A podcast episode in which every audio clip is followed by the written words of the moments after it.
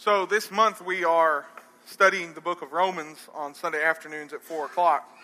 And um, today we're starting chapter 4. And something, there's something in chapter 4 that is, of course, it's fitting with the rest of the book and the theme of the book. Uh, but, it, but it specifically says something about Abraham that I think is important. Now, in order to get to chapter 4, you have to you really have to understand the first four chapters in general. And so, what I want to do is just take a second and just overview chapters 1 through 3. Chapter 1, Paul says, I'm writing to you because it's a brand new church that has never had an apostle there, and they're, they're new Christians, they're, they're weak Christians, and so Paul writes this book on justification, the book of Romans.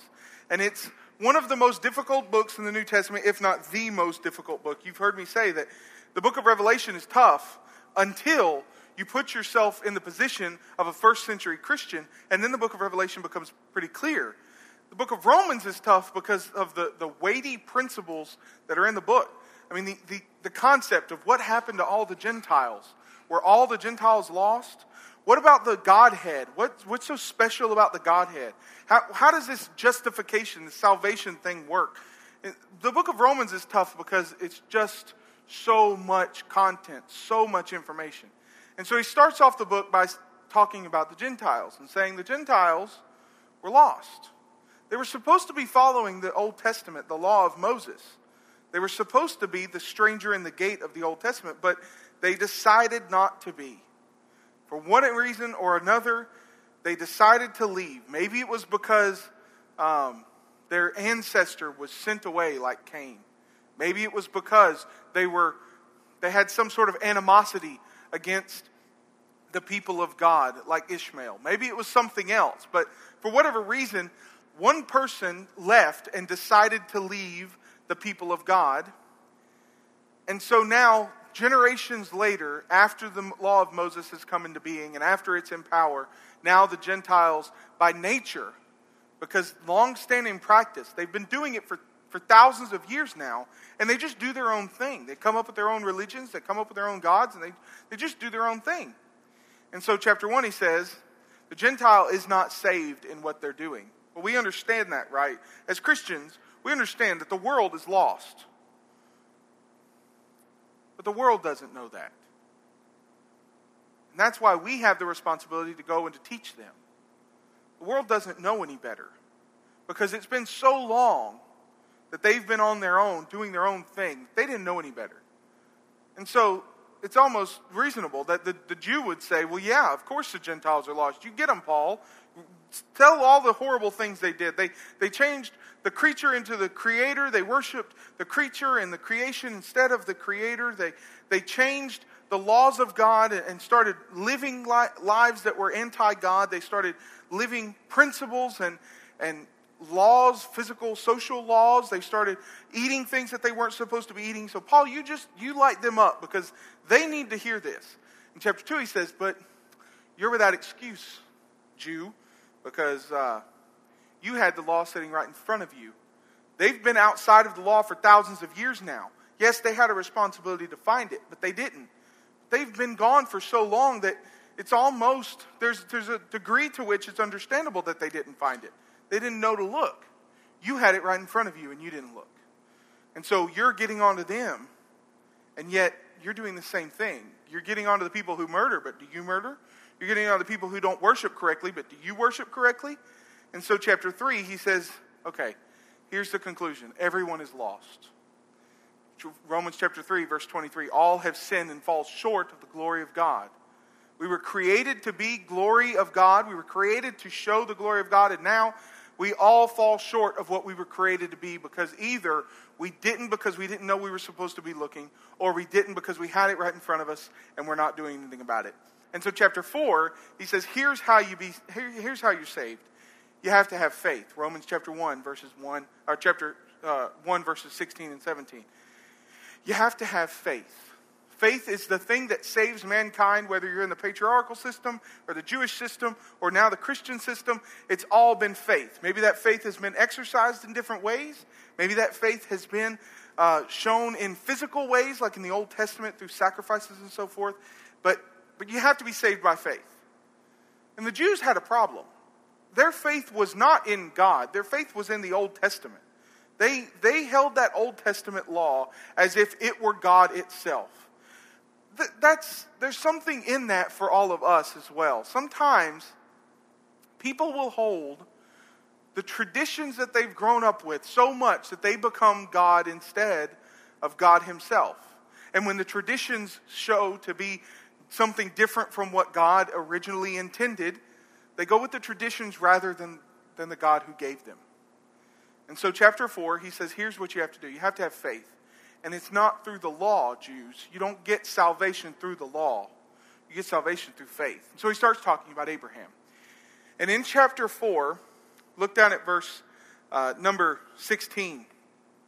That is why it depends on faith, in order that the promise may rest on grace and be guaranteed to all his offspring, not only to the to the adherent of the law but also to the one who shares the faith of Abraham, who is the father of us all. As it is written, I have made you the father of many nations. In the presence of God in whom he believed, he who gives life to the dead and calls into existence the things that do not exist. In hope, he believed against hope that he should become the father of many nations, as he had been told, so shall your offspring be. Did not weaken in faith when he just considered his own body, which was as good as dead, since he was about a 100 years old, or when he considered the barrenness of Sarah's womb. No unbelief made him waver concerning the promise of God, but he grew strong in his faith as he gave God the glory. Now, in this passage, he says something. Abraham hoped against hope. In hope, he believed against hope. What in the world does that mean? It means even though it didn't make sense, he still had hope. What, what does hope mean? We have a hope. We'll talk about that in just a second. What, what does hope mean? Some people will say that, that hope is just this fleeting idea. I hope I get blank for Christmas next year. I hope I get a new job. I'm not going to do anything about it. I'm just going to hope. It's, it's almost the same thing as when we pray and we pray to God Lord, please help me with my job search. Please help me with something else, some other physical need that we, that we have, and we just leave it to God. Y'all ever heard people say that? I'm just going to leave it to God. That's a good thing to leave it to God. The problem is when we leave it to God and we don't do anything about it. God has never called mankind to just hope without action. In hope, he believed against hope even though it didn't make sense because he's 100 years old, his wife is very old and barren and has never had children. He hoped against hope because it, even though it didn't make sense, he still understood that the God who gave him the promise is the one who fulfills everything. In fact, this, this promise is, um, is repeated at least four times after it's given. So it's given in Genesis chapter 2, 12 and verse 2. It says this uh, this is the New American Standard. And I will make you a great nation. I will bless you. I will make your name great, and so shall you be a blessing. And yet it's repeated in chapter 13, chapter 15, chapter 17, chapter 21. Throughout the rest of Abraham's life, he keeps getting reminded of this promise that God made him. Why does God have to remind him of a promise if God is so trustworthy? He is, Titus chapter 1 and verse 2. If he's so trustworthy, why does God keep having to remind Abraham? Well, it's not for God's benefit.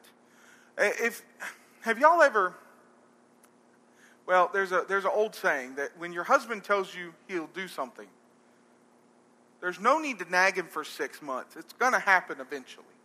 Y'all ever heard that? Have y'all ever, ladies, have you ever experienced that? Uh, for example, this week is the one year anniversary of JD's crib being finished six months after he was born. You see, he's not reminding. I didn't keep telling Rebecca, yeah, I'm going to build JD a crib. I didn't keep telling y'all I was going to build a crib to remind me. It was to remind you to have faith in me. That's what God is doing. He's reminding them because he wants Abraham to not forget. We are so easily forgetful that we have to be reminded of things. In fact, 1 Corinthians chapter 15 and verse 1. Now I would remind you, brothers, of the gospel that I preached to you. Romans chapter 15 and verse 15. But on some points I've written to you very boldly by way of reminder. John chapter 14, verse 26.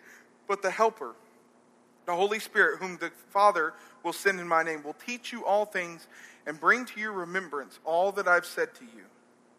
These, these men walked with Jesus for three years. Why did they have to be reminded of stuff? because we forget very easily. Either we forget because we rationalize things. You know, a lot of people weren't at services this morning at Warm Springs Road and every other congregation because, not because they hate God. I'm, I'm convinced there are people that leave the church because they hate God, but the reason why they weren't at services this morning is because just like the Gentiles, it's been so long since they went, they forgot about it. They didn't, you know, a lot of times we will put bad motives on people. And true, there are people with bad motives. But a lot of times it's just because they don't remember. They, they, it's been so long since they went, they just forget. And they genuinely forget. Because as, as men, we, we, we forget very easily. And so God keeps reminding them. Job chapter 1 and verse 5. Now I want to remind you, although you once fully knew it, that Jesus, who saved the people out of the land of Egypt, afterward destroyed those who did not believe. I want to remind you, even though at once you, you fully knew it, how many people just go about the business of faith just because they're always doing it? because it's just a habit now, or because they're scared that someone's going to see them badly. And they need to be reminded of what they once fully knew. You see, Abraham believed, he hoped, in hope, he believed against hope. When he did that, he, it means that no matter what, even though it doesn't make sense to me, even though I'm prone to forget it because I, I am a man and I just I doubt things on a regular basis. He continued to believe in the glory and the hope of God. So let's talk about the New Testament rest. Turn to 1 Thessalonians chapter 7. Sorry, 1 Thess- 2 Thessalonians chapter 1. 2 Thessalonians chapter 1. I'll get there in just a second. I'll meet you there. 2 Thessalonians chapter 1, verse 7. But let's talk about this rest that, that mankind has been given in, in, in Christ. Matthew chapter 11, verse 28. Come unto me, all you who labor and are heavy laden, and I'll give you rest. Take my yoke upon you and learn of me, for I'm meek and lowly in heart, and you'll find rest to your souls. Chapter 11, verse 28 through 30. The Christian promise. Abraham received a promise of, of, of having children but more importantly than that, being the father of a nation. And we have been given this rest promise that, that one day we're going to have rest. In fact, Second Thessalonians chapter 1.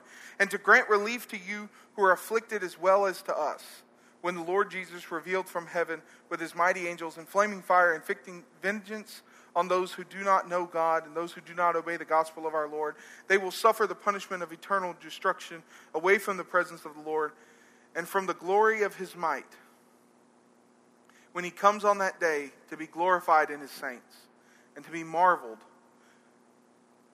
and among all who have believed. Because our testimony to you was believed. We've been given this hope, we've been given this promise of rest.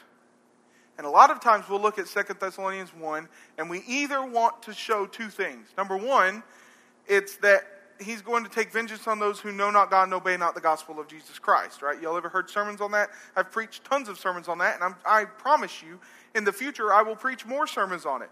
That you have to obey the gospel of Christ in order to escape the vengeance. We'll talk about the vengeance, we'll talk about the horrible things that are happening, and we fail to remember the rest that God has promised in that passage.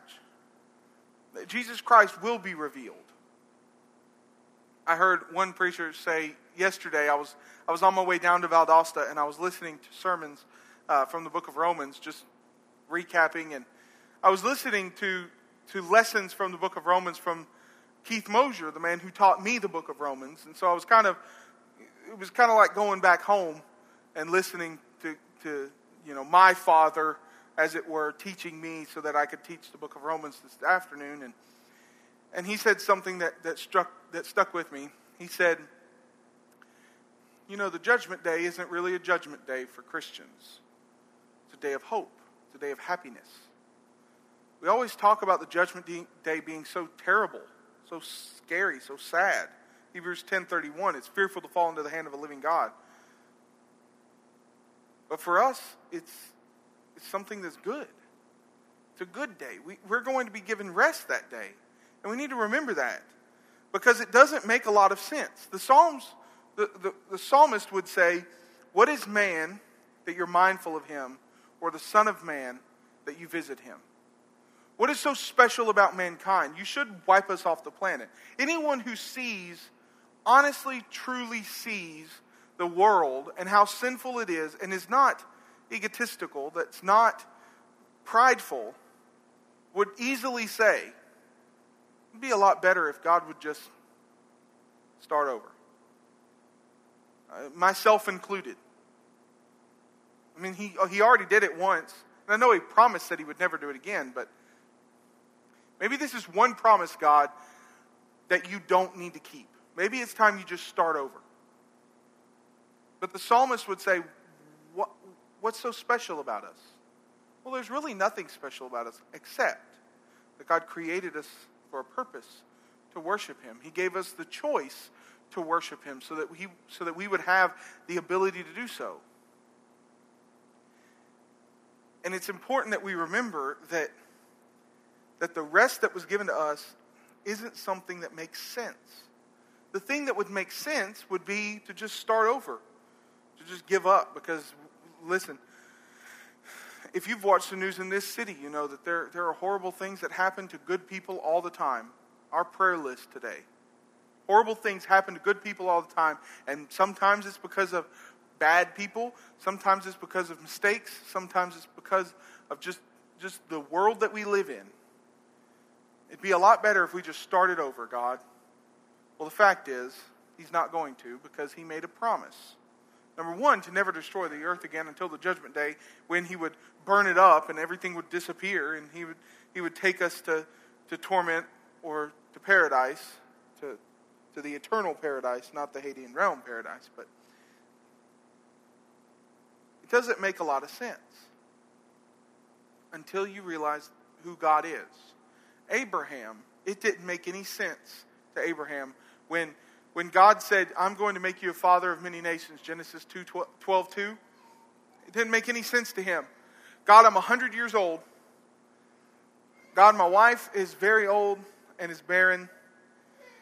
If we have a child, what's to come of him? What, what happens when, when our 14 year old, 15 year old now has to live without his parents? God, we're 100 years old. What's supposed to happen, happen to him? This doesn't make any sense until Romans chapter 4, verse number 20. No unbelief made him waver concerning the promise of God, but he grew strong in his faith as he gave, God, gave glory to God. We've been made children of the promise. Romans chapter 8, uh, Romans chapter 9, verses 8 and 9. We have this promise through Christ, Ephesians chapter 2, verse 11 through 14. And because of that, because we have this promise that doesn't make any sense, but once we realize who God is, it makes perfect sense. Because of that, 2 Timothy chapter 1 and verse 1, Paul wrote to Timothy and said, Paul, an apostle of Jesus Christ, by the will of God, according to the promise of the life that is in Christ Jesus. That promise of rest is not just for heaven. Matthew 11, 28, come unto me, all you who labor and are heavy laden, and I'll give you rest. That's not talking about heaven. It's talking about the life right now. Abraham, even though Isaac wasn't born yet, even though it would be years before Isaac was born. He gave God the glory. He was living in the promise right then. He hadn't, fin- he hadn't seen it uh, finished. He, hasn't, he hadn't seen it manifested yet, as it were, but he was living in the promise because he knew God is over me, God is watching out for me. Does that mean he never faltered? Uh, you need to read the rest of the book of Genesis. Yes, he faltered. There's a reason why Ishmael was born. There's a reason why he has these, these, these problems in his life that now we have an entire race of people who have their own religion who trace it all the way back to Ishmael. It's, it's one claim of, of Islam that I think they might have gotten right. But you see, even though he faltered, even though he stumbled at times, he realized who God was and he was living in the promise. And 2 Timothy chapter 1 and verse 1 says that we live in the promise now, according to the promise of the life that is in Christ Jesus. All right, I want to leave you with two more verses. Ready? Psalm chapter 37, verse 25. I have been young and am now old, yet I have not seen the righteous forsaken or his children begging for bread. He is ever lending generously and his children become a blessing. Turn away from evil and do good, so shall you dwell forever. For the Lord loves justice. He will not forsake his saints. They are preserved forever, but the children of the wicked shall be cut off. We have this promise, and now we have to do what the psalmist said that, that he, he's never seen the righteous forsaken. That's why Jesus said in Matthew 6 you, you seek after the righteousness of God, and everything will be taken care of you. You will have the rest right now. Does that mean you're not going to have to go to work? No. Does that mean, oh, well, you know, I I've decided that I'm going to spend my life in prayer and fasting, what Wes talked about this morning. But I'm going to spend my entire it's not just going to be, you know, every now and then when, when I'm focusing on God as fasting should be. I'm going to spend my life in prayer and fasting. I'm never going to go to work again. I'm never going to take care of my family again because God is going to take care of me. No, that's not how it works. Right? I've never seen the righteous forsaken, but you got to seek after his righteousness. Does that mean we don't have to do anything else? No. It means that we have responsibilities both in the world and to God, but we have the rest. So, how do we have a rest that God has given us, and yet we still have to work? We still have to feed for our families. We still have to provide. We still have to do all this other stuff. It's not talking about a physical rest. Sometimes it's reading time at our house at nighttime when you get ready to go to bed. You know, you sit down and you read your book, and you get calm, and you get ready for bed, and he'll walk in the living room and say, Can I take a break? What that means is, Can I go play with my Legos? It's not that kind of rest. It's not a physical rest. It's not a rest where your brain gets tired of reading. It's a rest of, of, of a, a calmness that you know that everything's going to be okay. And that's what, that's what Abraham was doing too. The old joke goes uh, Isaac wasn't born by faith only. I think those of us who are of the age of accountability can understand what that means. Um, there was actions that needed to take place, and, and Abraham understood that, and we should understand that too. That the rest is not the promise that we've been given is not just something that that we're given and that we never have to do anything about. We, we understand that that's not true, but it's important to remember that it only makes sense when God makes sense to us. It only makes sense when we understand and we see the glory of God and we're willing to glorify God in what we do because that's the only time where the promise of rest is ever going to make sense to us, just like it's the only time that the promise of a child would ever make sense to Abraham. Because if we're honest, it's, it's getting to the point where just about everybody would say, Yeah, I think we need to just start over. Maybe that comes from God, maybe it comes from making someone in the, the Near East upset to the point that he pushes his button. No, I'm just playing messing. But it's true that, that we think, you know, if you look out, you see that maybe it's time we just start over. Maybe God just needs to just needs to start over. But that's not what God intended. God intended to fulfill his promise to Abraham, and he intends to fulfill it to us as well. So, if you need to res- respond and, and, become a Christian and have that rest that we've talked about, uh, we're going to stand and sing a psalm of encouragement for you. Uh, I was, I would say this: just like Abraham stumbled at times, don't think that you're never going to stumble.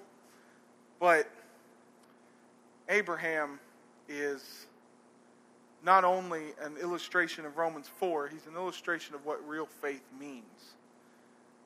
Because he's he's the person that